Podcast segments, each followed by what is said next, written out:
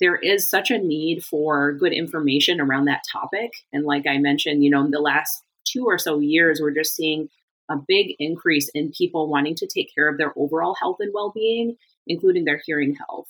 And part of that was the masks that sparked some of that interest. And then some of it is just people wanting to be to be well and be healthy and enjoy their lives, have a better quality of life. Tell me your story. Tell me your story. How did it all start? Do you remember? Oh, now what happened? How did it stop? You're now tuned into the Small Business Origins Podcast. I love an origin story. Each week, we dive into the real stories of entrepreneurs and businesses from across the nation. Who is he and what's his origin story? Who started with just an idea and are now making waves. I told you this was a good idea. This is Small Business Origins. Yeah, yeah, yeah. What's up, everybody? Welcome back to another episode of Small Business Origins. You are tuned in to our nationwide search for entrepreneurs that have a story to tell. And joining us virtually in the studio today is an entrepreneur who's also a doctor who's looking to do just that. I've got Dr. Amy Sarow joining us. Dr. Amy, welcome to the show. Hi, thanks. And yeah, I'm happy to be here. Yep. Well, it's an exciting episode because we haven't had someone like yourself on yet. This is, you know, new territory for small business origins. Normally we're talking to usual brick and mortar businesses. Sometimes we throw a 501c3 in there, but today we want to talk to you. You're an audiologist. This is going to be a unique perspective on business and making money for yourself and kind of how you do that stuff. But before we hop into it, we always have to start out with our icebreaker question. And our icebreaker question today is if money and time were no object, what would you be doing right now? What would I be doing right now? Well, so lately I've gotten into content writing, which I actually really enjoy. I like writing, I like sharing what I do, and there's just such a need for good information right now. So I suppose I'd probably be writing if I if I could do anything. Yeah, for me, I mean, podcasting has been amazing. So I know podcasting will probably always be a part of my life from here on out just because it's it's fun. It's a lot like writing, which I don't hate writing, but I don't like reading. So even if it comes to my own material, if you're writing, you've got to read that stuff over and over again. And uh, it's not that I can't, because when I was a kid growing up, I was huge into reading. I mean, it's all I did. But now I think I just kind of like this digital content a little bit more. So I would say it would probably transform into me traveling the world and podcasting from just areas all over the world because that's one thing that I really enjoy doing with my family is getting out there and seeing what the world has to offer. We live in such a limited space, you know, right here in our own world that we just don't realize how many people are doing things so different than us. And I love and I, and I truly enjoy trying food of different places, getting, you know, into the culture and figuring out what they like to do. And oftentimes I like to do it too. So I, I think I'd be traveling. Yeah, I think that sounds like I would probably like to combine that maybe with writing. Like maybe if I could, if I had freedom, I would, you know, travel someplace warm. Since I live in what's now pretty cold uh, Michigan, so we're getting some snow and some colder temperatures, you know, some frost. So yeah, maybe I would mix it up a little bit and go someplace warm and sit outside on a patio somewhere and do some writing. Were you born and raised in Michigan? Yes, I was. I grew up in Michigan. I did spend some time in Germany where I taught English abroad in Germany after I got my bachelor's degree. Then I came back to the US a few years ago and went back to school. And then I started in Michigan, but I did my doctoral program in Iowa, so still Midwest. Then I did my residency in Mayo Clinic in Florida. So that was a nice warm change. And now I'm back to Michigan. Yeah, I, I need to visit. I've got a lot of family up there. My dad was born in, in Lansing, and I still have some family up there today that I've never actually met in person. And I definitely want to see what the real cold and real snow is like because the closest I've been is the snowmageddon that we had down here in the Houston area. And I mean, it was it was awesome, but I just can't imagine what it's like to see real snow that my dad used to tell me about playing in when he was growing up. Yeah, that's so that's so interesting. I can't really imagine growing up without snow because it's just been such a part of what I know. But yeah, yeah, that's cool. Awesome. Well, before we hop into it, I always have to stop and talk about our sponsors. And today we have a brand new sponsor, OMG Event Co. OMG has you covered when it comes to entertainment for your event. They offer state of the art equipment and customer service that is unmatched. Whether you need a photo booth, DJ, or live streaming for your event, you can get a no hassle quote from them today. Visit www.omgeventco.com for more information and to request a quote. They'll have you and your guests saying OMG, and like many others, you'll want them at every event that you host. But the reason we're here today, let's get into who Dr. Amy is, what you do, and why it's so different from a regular entrepreneur, and then kind of transition that into exactly what you're doing with some of the stuff we talked about before the show. But I know we kind of already hopped into some of it. You know, you're from Michigan, but let's just talk about your personal story and tell us where you came from and how you got into audiology. Yeah, so as I mentioned, I did teach English abroad in Germany. And when I came back to the US, I was looking to change kind of my career and go back to school. I originally considered speech pathology because it's tied closely with teaching. And then I discovered when I was taking some coursework, I discovered audiology. I loved the combination of being able to help someone along with the technology. And I saw one of those videos where they activate a cochlear implant for the first time. I was just amazed at what technology is able to do and how much of a difference that can make in someone's life. So I was just immediately, you know, interested in going that direction. You know, it's closely related to speech pathology, but something a bit different. So then, yeah, I was in Iowa. I did my residency at Mayo. And then I was working in a private clinic there after I graduated. I came back to Michigan recently, and now I work with the veteran population. And alongside that, I also do some content writing. So as a result of the pandemic, there's been growing interest in hearing health care, in particular hearing loss and tinnitus, somewhat related to COVID 19, but also just people became a lot more aware of their hearing status with mask wearing. So when someone's wearing a mask, you know, talking to you behind a plexiglass, pane, it's much harder to understand what they're saying. And anybody who has some degree of hearing loss is going to struggle in that situation, perhaps feel more isolated. And so I've been really encouraged by the amount of interest in my profession. I've been enjoying sharing that with other companies that I'm working together with on some content creation and consumer education. And yeah, and then I've recently joined the Forbes Health Advisory Board and I'm I'm excited to be working on projects with them as well. So, were you saying that it COVID doesn't actually have any effects on your hearing, or it does? So it is. It's an interesting thing to talk about. So right now, we don't have any concrete evidence. It's just too new of a topic, so we don't have you know the research yeah. just yet. However, what we do know is that a virus can cause hearing loss, can also be related to tinnitus. We don't know specifically with COVID 19, but those are certainly certainly can be related. It'll be interesting to see what research shows us in coming years. But I think a lot of the awareness that came out of it, some of it was related to that. People wondering, you know, okay, could my change in hearing be related to this virus? But also just the awareness of it because of the masks. So I think it's kind of the combination of those two things. It just drew a lot of attention, a lot of interest in those topics. Yeah, no, I mean that makes sense. I never thought about it, but the whole mask thing, there was constantly times where I'm just like, okay, at, this point I'm tired of this. Like, hey, this is what I'm trying to say. It's not something that I actively thought about while I was doing it, but now that you say that, it definitely sheds light on that. But that is just something I hadn't even heard of with the possibility of it even affecting your hearing. I mean, we hear all of these side effects that people are living with today after having COVID 19.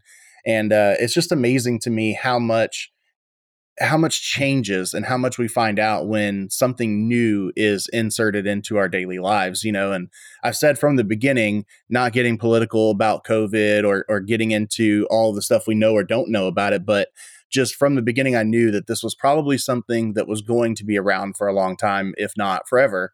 And so I often said that, you know, we're just going to have to get used to living with this thing.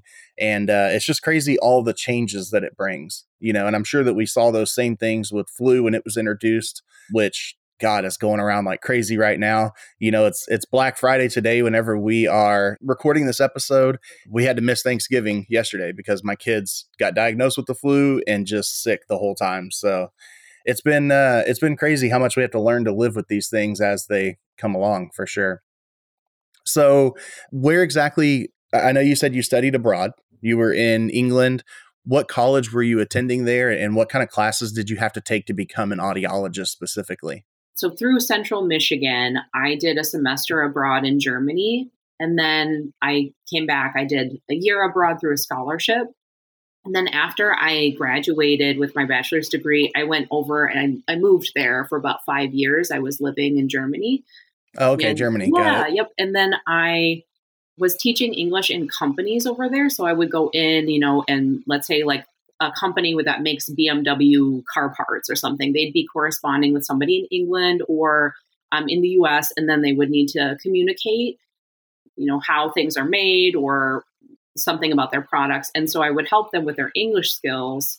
Which people sometimes wonder, how did you go from that to audiology? But it's all connected to communication. And so I help people communicate now, but just in a different way. No, that that makes perfect sense. I mean, it's uh when you grow up and you start learning, you know, ENT, ear, nose, and throat, it's all connected. It all affects each other. And the same thing happens when you start talking about communicating. And I don't know how many people realize, you know, how much your speech is truly tied to what you can hear. And you're right. I have just, you know, dove straight into all of these videos online of the cochlear implants. And then it's just so interesting how much hearing ourselves really truly provides us the opportunity to be able to speak well, you know, because you hear people who are deaf or hard of hearing and when they try to talk, I mean, obviously it doesn't sound like everyone else that has been hearing from the time that they were born. And it's just so amazing how much progress has been made in that space. So I can't wait to get into that stuff. I, I can't imagine where we're even going with that. But so you come back here, and then is that when you kind of had that transition and figured out I want to get into audiology, or when exactly did that happen? So I came back. I was teaching English for a while at a university. You know, I had a job right when I came back, but it was just very different than what I had been used to doing in Germany, where I was going into companies. You know, I did also teach at a couple universities over there. But here it was very dependent on okay, we have students coming from outside of the country. We don't know, you know, how are how many of them will show up and how many people will have to fill the courses. And so I liked doing that, but there was just a lot of uncertainty with it. And so I was looking for something where I could continue to help people and, you know, in a helping profession, but maybe with a little bit more stability and security. And yeah, so that's why I was originally, like I said, thinking speech pathology. And then I, they're sort of closely related fields. I decided to go the audiology route. But I was always interested too in music and just the hearing portion and the communication portion, all of that. It just, it really fit for me. And it, it was something that really just interested me. Yeah, absolutely. So now that we're talking about you know more of the audiology side and stuff tell me what you have exactly set up so i know that when we spoke before getting ready for this podcast you were telling me that you do have a clinic but then there's several other things you have your hands in right now so you know what are those things that you're doing So, right now, I work in my clinical full time job. I'm an audiologist that works with veterans. I do mostly compensation and pension evaluations. I also, you know, speak with them and provide them with some good information about, you know, I'm have some hearing difficulty. What can I do about that? Do I need a hearing aid? That sort of thing. So that's kind of my full time job. But then I also, like I said, I do um, content writing. So I've been working together with one company, for example, Soundly.com. I work with them on consumer education. So I help to educate the public through writing in their blog about, you know, what are over the counter hearing aids versus what are prescription hearing aids? What are my options? This sort of thing. And I'm really enjoying that because I think there is such a need for good information around that topic. And like I mentioned, you know, in the last two or so years, we're just seeing a big increase in people wanting to take care of their overall health and well being, including their hearing health. And part of that was the masks that sparked some of that interest. And then some of it is just people wanting to be to be well and be healthy and enjoy their lives, have a better quality of life. And like you mentioned, hearing is connected absolutely to communication. We know that hearing loss, for example, is one of the leading modifiable risk factors in cognitive decline. according to the World Health Organization. It's even tied to financial health. So, a study from the NIH showed that over a 10 year period, it can actually cost someone $22,000 more in healthcare if they have untreated hearing loss. Wow. Because of, yeah, because of a lot of the trickle down effects, things that you don't think about but make sense when you when you think about it. So for example, if, if you go into a doctor's office and you have some hearing difficulty, most of us remember maybe two or three pieces of information of what the doctor said when you walk away from that appointment. But if you have hearing loss, you can struggle just to pick up the words, and then maybe what you're remembering is incorrect information. Oh, do I need to take that medication once a week or is it once a day? You know, things like that, which can have an effect on healthcare costs and, you know, needing more doctor's visits, that sort of thing. So it all ties together. Hearing healthcare is related to overall health and well being. Yeah, I mean, once again, just kind of like the whole mask thing, it's just something you don't think about until somebody puts it in front of you and says that. On the veteran side, so are you dealing with a lot of the stuff like I constantly see the ads for, you know, 3M hearing protection that didn't work and stuff. Is that the kind of stuff that you're working with when it comes to veterans? I do. Yeah, I do some of that. So some of what I do is I work for the VA. You know, I'm sort of a neutral party who's in the middle of that. So I work with a veteran to talk about, you know, their concerns and then I'm evaluating certain criteria based on what the VA needs. And so yeah, that would be one thing that that would come into their situation depending on when they served, what type of hearing protection they had, what type of noise exposure they had, all of that certainly. Yeah, it's a it's a mess. I mean, talking about protecting your ears and stuff, you know, it's something even I I think I told you this when we last spoke it's something that even I don't do well enough. I mean, these AirPods right here, they tell you all the time, hey, you know, I'll be working out just jamming heavy metal as loud as it goes. And uh, it's like, hey, it's time to turn your your music down. And I'm like, shut up. I don't want to hear it. You know, just keep it loud. And then uh, I hop in a fire truck and we've got sirens going. And there's just thing after thing after thing. And I've been lucky so far that I haven't had any hearing loss because even before I just completely obliterated my ears with loud music and uh, everything else, you know, I had, I think, six sets of tubes growing up from like the age of two to four or five. You know, it was every six to nine months, my tubes would fall out and then I'd have to get tubes put back in. It's something my children deal with. It's something that I've had to kind of go through with them of having to get tube surgeries. Luckily for them, it's been, you know, one surgery and they're good. But hearing health is something that I think is easily neglected unless you're truly going through something that is hard to understand people it's hard to just do your daily life you know or, or, those that are born deaf or severe hard of hearing issues i think it's easy for us to just ignore our ears because they're there they work i can hear well enough so you know who cares but when it comes to that ear health what are some tips and tricks that you could give us as far as you know things that we can do to better take care of our ears to not cost ourselves $22000 in the long run with hearing problems yeah, absolutely. That's a great question. So there are some just some simple things that everybody can do. I like that you mentioned, you know, the the headphones. They're certainly popular right now and there's nothing wrong with listening to music. I love to listen to music too, and if it's a song I like, I want to turn it up so I can hear it, you know, enjoy it too. But that being said, you want to be careful about turning it all the way up. So on an iPhone, there's actually a setting where you can go in and control the maximum output. So if you go under your settings menu, you can turn that slide that bar down to 60 or 70%. That way, even if you crank it all the way up, it's never going to get to a dangerous level.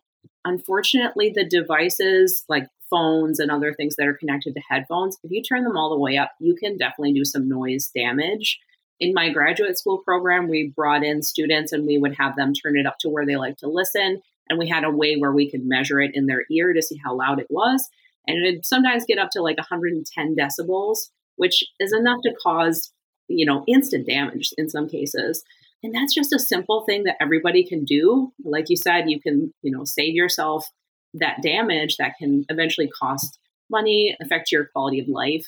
So that's just a simple thing that you can do.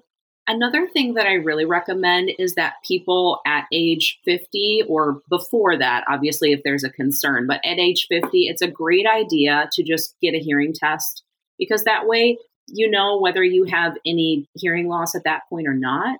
as you mentioned, you know, hearing's not something you think about. It can sneak up on you gradually over time. And then if you know at that age, okay, my hearing is fine, then you know just check it again every couple years or again if you have a concern but that's just a good way to monitor it and then you know your risk factors and that sort of thing and then one other thing that is great if you're kind of nerdy like me and you're in a loud place there's a free app that you can download on your phone called the NIOSH app which is n-i-o-s-h again it's free and that it just gives you a sound reading in your environment if it's above 80, that tells you, okay, I need to limit my time here so you're not doing damage.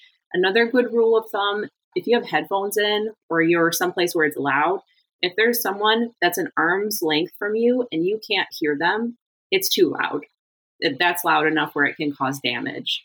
Gotcha. What about active noise canceling? Does that help to protect your ears at all? So, in a sense, it does. Active noise canceling reduces the amount of background noise that's coming through to you. So you don't need to turn it up to get over that noise. But it's not going to necessarily, you know, protect you from hearing damage. If you turn it up too loud, obviously that's still going to be detrimental for your hearing health. But yeah, so you don't need to turn it up as loud over that background noise with those. Right. I was just wondering if, you know, there's any type of actual protection for your ears from headphones or if they're just there for you to hear, you know, what you want to hear. Um, I do know one interesting thing that just like popped into my head was a lot of people don't realize that when you are wearing earplugs and you go into, for instance, the reason I know this is I was a firearms instructor for quite a long time. And so people would say, all right, well, I'm going to this indoor range and I'm learning how to shoot a handgun or I'm here to test for my license to carry in Texas. And so I'm just going to throw some earplugs in. And then I, learned, I think it was probably through that class, they said, hey, there's a lot of things around your ear that also go into learning how to hear and, and being able to hear. And uh, if you don't wear over the ear protection, then you could still suffer that hearing damage and hearing loss, even though you had earplugs technically inside of your ear. Definitely. So if you're doing something where there's going to be loud impulse noise, even if it's very brief, firearms can cause a lot of damage. And so you want to wear double hearing protection if you can. So the earplugs and the the muffs, that's great. That just gives you a little more protection. So, you know, when that really loud sound happens, you have something there.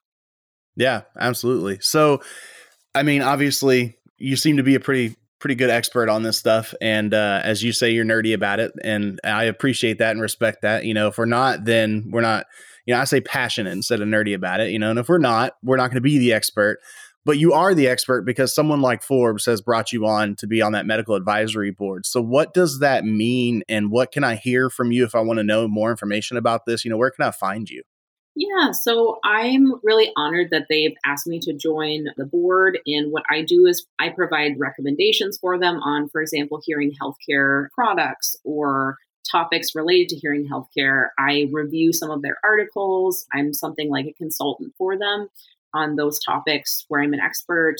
And, you know, my name will be coming up also here and there, being quoted on certain things in those articles related to hearing loss, tinnitus, dizziness, that sort of thing as well. So yeah, so I'm very excited to be a part of that and to to share good information about my profession. So are you out there in the public right now doing any type of speaking or publishing any of this information, you know, for yourself or for others to come and learn from? I do have a blog that I publish things on uh, myself. So that is just my name. That's amysarow.com. I write a lot about hearing healthcare topics there, as well as some other topics. And then I also write for the soundly.com, their blog. And then you'll see also I have a bio page on the Forbes advisory board section. So you can read more about my bio there, as well as articles that I've um, reviewed or been part of on there as well. So, talking about Soundly, I've done some quick looks at the website there, and I know that OTC hearing aids are something that are, you know, it's a project y'all are working on, it's something you're trying to push. What is the difference between OTC and prescription? Because when it came to hearing aids, I always thought that was something you had to go to a doctor, you had to get a prescription, and then you go and you get this little brown, you know, thing that looks like an earplug that sits in your ear. And all I remember is my great grandma, hers would squeal all the time. So just kind of tell us about that stuff and how do I know if I need an over the counter hearing aid? Definitely. So with the squealing, luckily in the last couple of years, that's gotten quite a bit better. So hear, hearing aids have a sort of a protection built into them that that reduces it, um, so that they they don't squeal nowadays nearly as much as they used to in the past. Now with over the counter versus prescription hearing aids, so there's a couple things to know about it. In general, over the counter hearing aids are going to work for somebody who has a mild to moderate hearing loss and it's going to be symmetric in both ears. So if you have a difference where one ear hears better than the other, you'll want to see a professional about that because you want to rule out any medical conditions that might be going on there. Ideally, that person who's interested in over the counter as well, they're going to be comfortable using a smartphone because it's completely a self fitting process. So you'll need to be able to adjust that on your own, be comfortable with that. And then also being comfortable just putting something into your ear and kind of reading instructions and, and doing all of that yourself. If those are things that you you fit all of those boxes and you're 18 years or older, then that is an affordable way to get some hearing health care.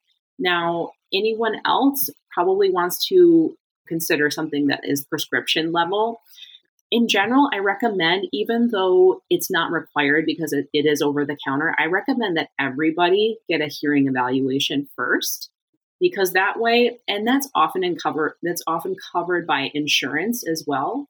So that just gives you an idea. Okay, first of all, do I have mild to moderate hearing loss? Because if you don't, if you have hearing loss but you don't know, you want to know, am I going to benefit from this? And you know, as we mentioned, it can sneak up on you gradually. So if you have more than a moderate hearing loss, yeah, you'll want to get something that's prescription to, to give you the benefit that you need. Yeah, I mean that makes sense. I just like I said, I always thought that it was something you had to go to a doctor for. I never realized. So the over the counter stuff is if you have to use a cell phone, is that syncing to your phone like through Bluetooth? Yeah, it is. So that's another thing, you know, you'll want to at least if you are not comfortable doing the Bluetooth pairing kind of thing, at least if you have maybe a relative or a friend who can help you with that, that that'll be an important piece of it. So you want to be able to pair it there, download that app, and then you'll be adjusting it based on you know the company that's designed the app, so that you can get the level of uh, volume that you need. Yeah, if my great grandmother could have even comprehended in the 90s that she would have had to have a phone that she carried all the time in order to plug her Bluetooth Bluetooth hearing aid in, that would be just crazy. I, I never even thought that technology was going that way. It's just not something I, I look into or think about. That's why I was so excited to have you on the show today because it's like this isn't something I think that a lot of people truly take the time to think about until you're the person that's affected by that. And then when you're the person affected by that, you realize how much of a pain it can truly be. And that's why all those videos that I get sucked into as well of the cochlear implants and that kind of stuff, it's like tears are flowing for those people because we don't think about being blind and not being able to see or, or being deaf and not being able to hear. Like losing one of our senses is such a huge deal. And I mean, I can't imagine what somebody that is in that position would feel like. So do you do any of the stuff like that as far as cochlear implants go or anything, you know, surgical or do you just kind of stick to mainly just, you know, listening or helping people listen to what they can hear, determining what they can or can't hear and then kind of fixing that solution without surgery? Yeah, in my so my current clinical work, I don't directly work with cochlear implants or bone anchored hearing aids, but in the clinic that I, you know, previously was in, I did those things, and then also at Mayo Clinic in my residency, I did that as well.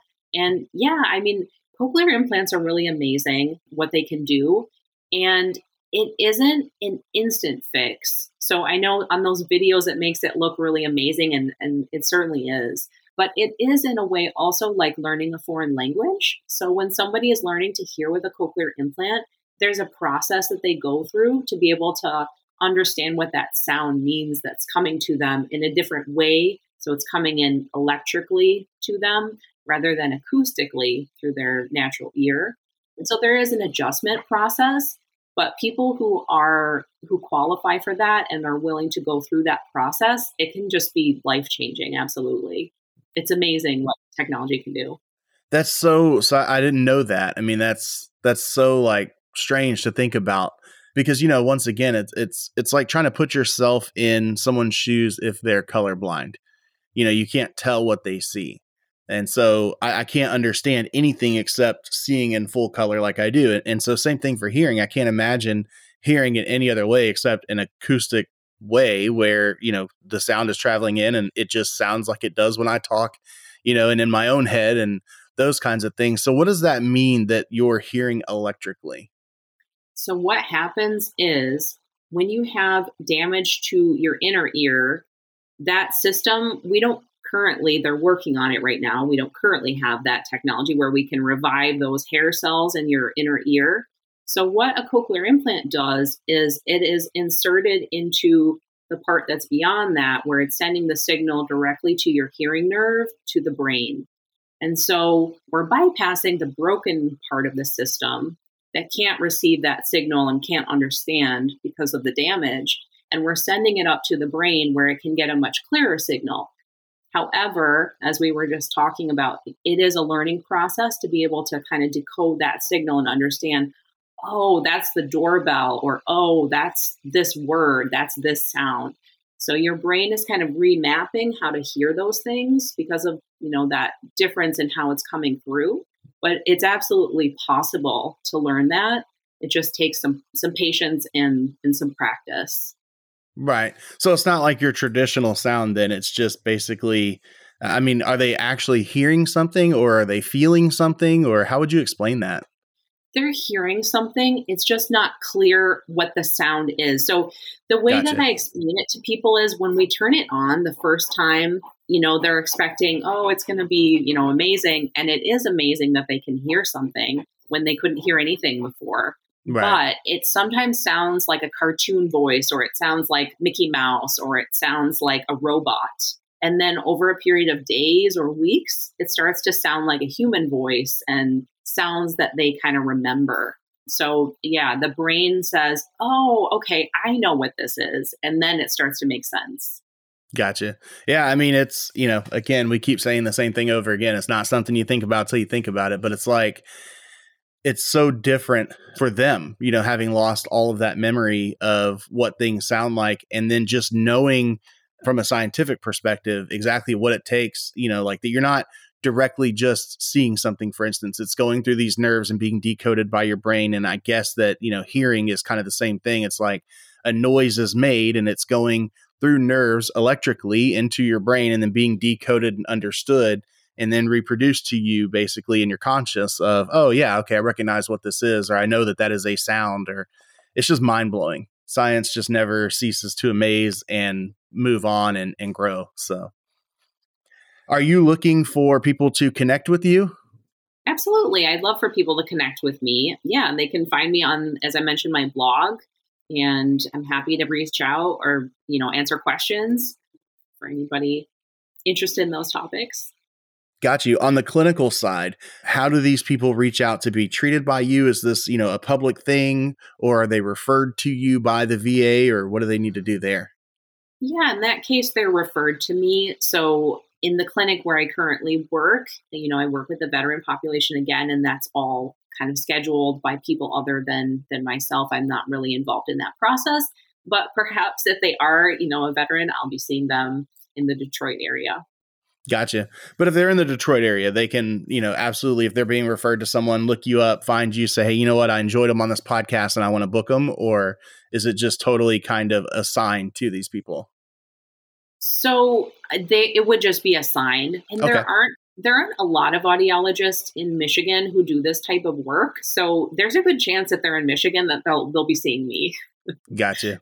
No, that's awesome. Well, I mean, unless you want to throw some things out there about how to connect with you further, I think you've done plenty of that with the website. And uh, it's been an interesting conversation. Definitely learned some things today. And I can't thank you enough for being on the show and coming on here and telling us some things about audiology. Thank you so much for having me. I was happy to be here. All right. Well, listeners, thank you for tuning in to another episode of Small Business Origins. As always, we appreciate you coming and listening every single week for our new episodes where we feature entrepreneurs that have a story to tell. And today's guest, Dr. Amy, just an interesting, unique perspective on working for yourself as well as working for others and serving others, as you heard in that very first part you know she's here to help other people and ultimately people with with a heart like that that want to reach out and help others that's what we want to exemplify right here and you tuning in and taking part in these episodes is definitely going to help people like dr amy to get the word out there on what they're trying to do so please go out there and support her visit the website take a look at the information that's coming out and uh, as always, we'll see you on the next episode of Small Business Origins and stay beefy, my friends. Thanks for listening to another episode of Small Business Origins. I love an origin story. If you like what you just heard, leave us a review, subscribe, and share with a friend. You guys, check this out. They're going to love it. You're going to love it.